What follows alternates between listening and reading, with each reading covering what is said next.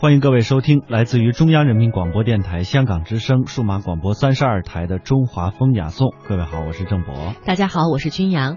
唐诗、宋词、元曲，这是中华文化的瑰宝，流传了数千年，到今天还在影响着我们的生活。它们包含了我们生活方方面面的情感。今天呢，我们将以情感为关键词，和您从不同的角度去领略中国古典文学之美。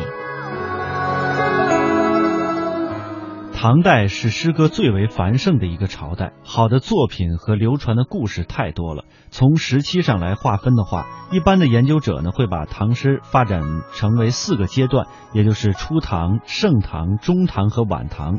我们先来说说华美的初唐的诗歌。初唐的时间范围是从高祖武德元年一直到玄宗开元初，这百年之间又可以分为前五十年和后五十年。前五十年沿袭了六朝浮华的风气，宫体诗充斥着诗坛，代表的诗派有上官体，也就是虞世南和上官仪，以及沈宋体，沈佺期和宋之问。而后五十年当中呢，先有初唐四杰：王勃、杨炯、卢照邻、骆宾王，这是从内容到形式上的一种革新。后来又有陈子昂、建安风骨，将诗歌创作呢引导到一个强烈的政治性、崇高的思想性的方向，从而也开创出了唐诗健康的思想境界。在前五十年与后五十年之间，有刘希夷的《代悲白头翁》与张若虚的《春江花月夜》最值得一读。年年岁岁花相似，岁岁年年人不同。刘希夷《代悲白头翁》这首诗当中的这两句，在当时几乎是无人不晓。它揭示了一条宇宙的规律：人生有限，宇宙无穷。年年岁岁相似，岁岁年年人又不同。这不是说花儿年年开放，这是一个不变的规律。而人生短暂，年年看花的人却不同吗？这个说法初听起来有一点消极。其实不然，它是中国古代文学从古到今一个永恒的主题。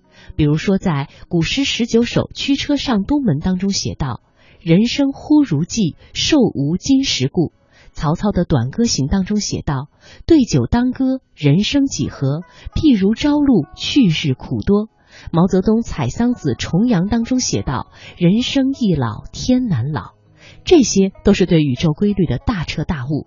看到这一点是要有见识的，说出这一点是要有勇气的。当然，问题的关键是在看到了这一点之后，你采取的态度是什么呢？有人说：“不如饮美酒，被服止与宿。”这是古诗十九首当中的一句，体现了一种消极的人生观。有人说：“老骥伏枥，志在千里；烈士暮年，壮心不已。”这是曹操说的。生命虽有限，壮心永不息，这就有本质的区别。同时，他描述了一个人生的现象，那就是红颜终会白头，白头也曾红颜。从古到今，一个人不可能始终保持红颜，人总会衰老，人生也总有生老病死，这都是不可避免的。而江畔何人初见月？江月何人初照人？这是张若虚宇宙与人生之变。我们接下来将听到的是这首完整的《春江花月夜》，由雅坤朗读。《春江花月夜》张若虚，春江潮水连海平，海上明月共潮生。滟滟随波千万里，何处春江无月明？江流宛转绕芳甸。月照花林皆似霰，空里流霜不觉飞，汀上白沙看不见。江天一色无纤尘，皎皎空中孤月轮。江畔何人初见月？江月何年初照人？人生代代无穷已，江月年年只相似。不知江月待何人？但见长江送流水。白云一片去悠悠，清风浦上不胜愁。谁家今夜扁舟子？何处相思明月楼？可怜楼上月徘徊，应照离人妆镜台。玉户帘中卷不去，捣衣砧上拂还来。此时相望不相闻，愿逐月华流照君。鸿雁长飞光不度，鱼龙潜跃水成文。昨夜闲谈梦落花，可怜春半不还家。江水流春去欲尽，江潭落月复西斜。斜月沉沉藏海雾，碣石潇湘无限路。不知乘月几人归？落月摇情满江树。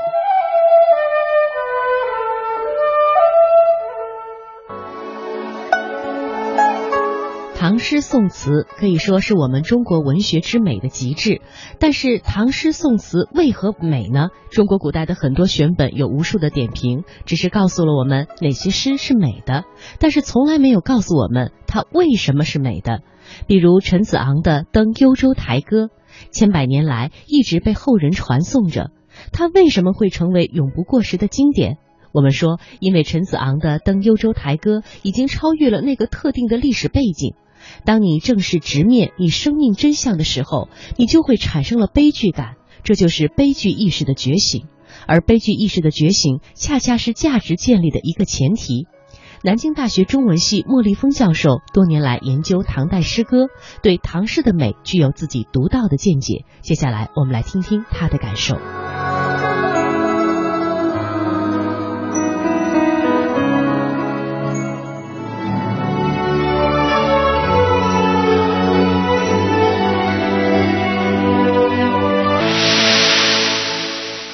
听众朋友，大家好。呃，中国古典的诗歌史非常长，哎，从《诗经》《楚辞》开始，一路就有了，一直到元明清都有。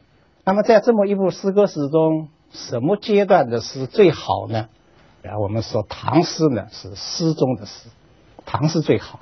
那么唐诗好到什么程度？怎么个好法？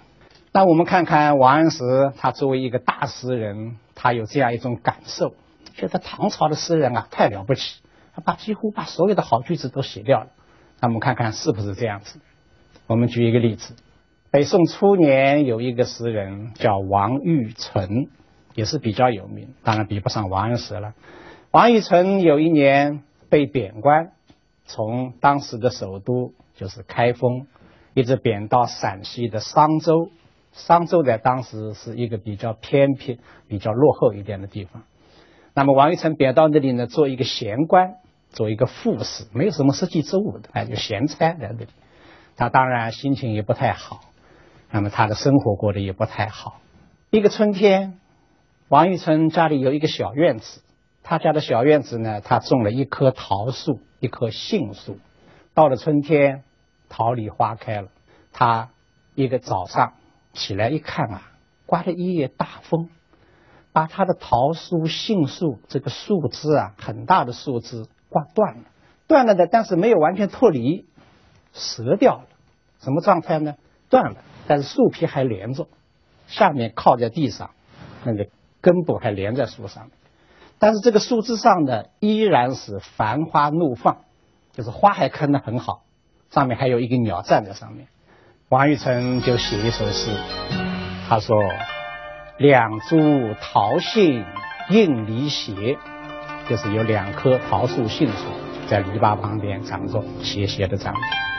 装点商州副使家，我是商州的一个副使，一个小官。我家里本来很寒碜，不漂亮，但是有了这个桃树杏树呢，装点一番，就有一些春光，家里就好看一些了。何事春风容不得，何应吹折树枝花？为什么春风不容得我啊？我本来可以欣赏这个桃花杏花嘛，但他现在故意把它吹断掉了，刮断掉了，这样呢？这个花树枝就垂下来了。这一首诗孤立的看，应该说是一首不错的作品。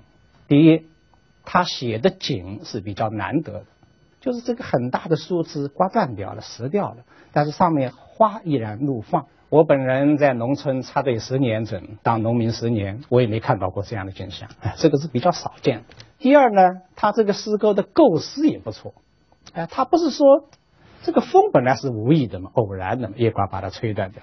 他是说春风有意欺负我，哎，容不得我看到我家里有院子里有这么两棵很好看的花树，故意把它刮断掉。所以这个构思比较奇特。应该说，孤立的看，这是一首不错的诗。但是过了几天以后啊，王宇成有个儿子，当然也已经十几岁了，叫王家佑。